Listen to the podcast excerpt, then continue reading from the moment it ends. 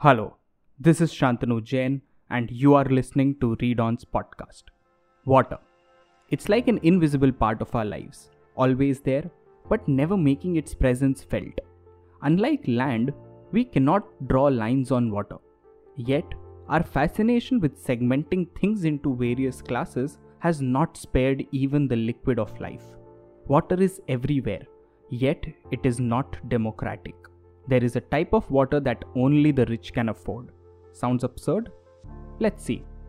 It seems natural to buy bottled water, a bottle of safe, hygienic mineral water. But this new normal was only brought into our lives after the Second World War. What seems to be the norm now was perceived as a luxury.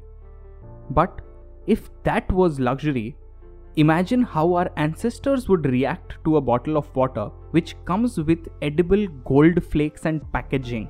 Yes, the world's most expensive bottle of water, Acqua di Cristallo Tributo a Modigliani. And yes, I took 16 takes to say that right. And that costs a whopping $60,000. That's like around 44 lakh rupees. And not even for a liter, it's less than a liter. You think this is crazy? There is this brand propagating the idea of luxurious water, and the market potential is huge. There are these couple of European companies that are collecting water from the purest icebergs in the North Pole and selling it for around 7500 rupees per bottle. That's crazy. And the craze is not just restricted to buying expensive water. Water tasting has become the new trend. In fact, there are water tasting competitions that are being held. What kind of a world are we living in now? Last year, an award was given to an Australian brand because their water was infused with the sound frequencies of love, the moon, and light spectrums of the rainbow some meaningless bullshit this is. There is a whole industry built around water tasting.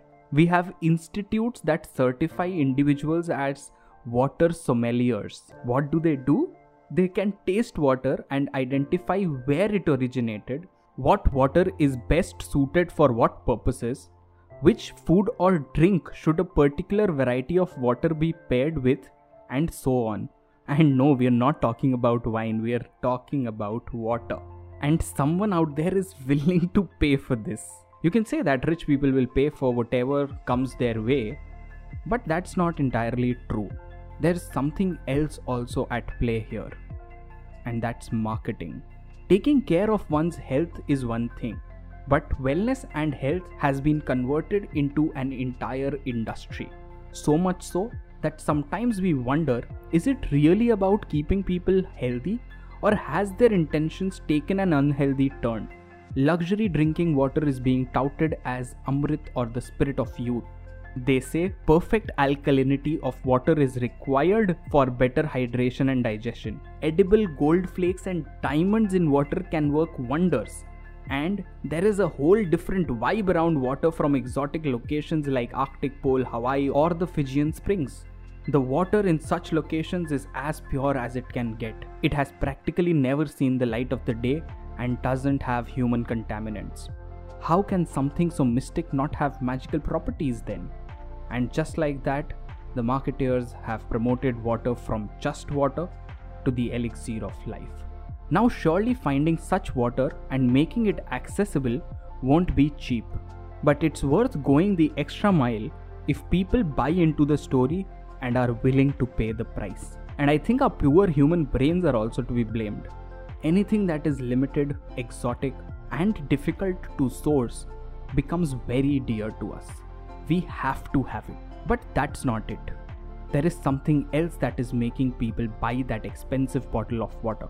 They are not buying water, they are buying the comfort of ignorance. It is no secret that our environment is falling apart. Today, only 0.5% of the Earth's water is fresh water and is available for drinking. There is a segment of the population that does not have proper access to clean drinking water. With so much chaos, it is comforting to hold something that is the exact opposite of the current reality. The water bottle that they buy is tangible proof that not all is lost. For them, it's not just a bottle of water, it's hope. Until next time, read on.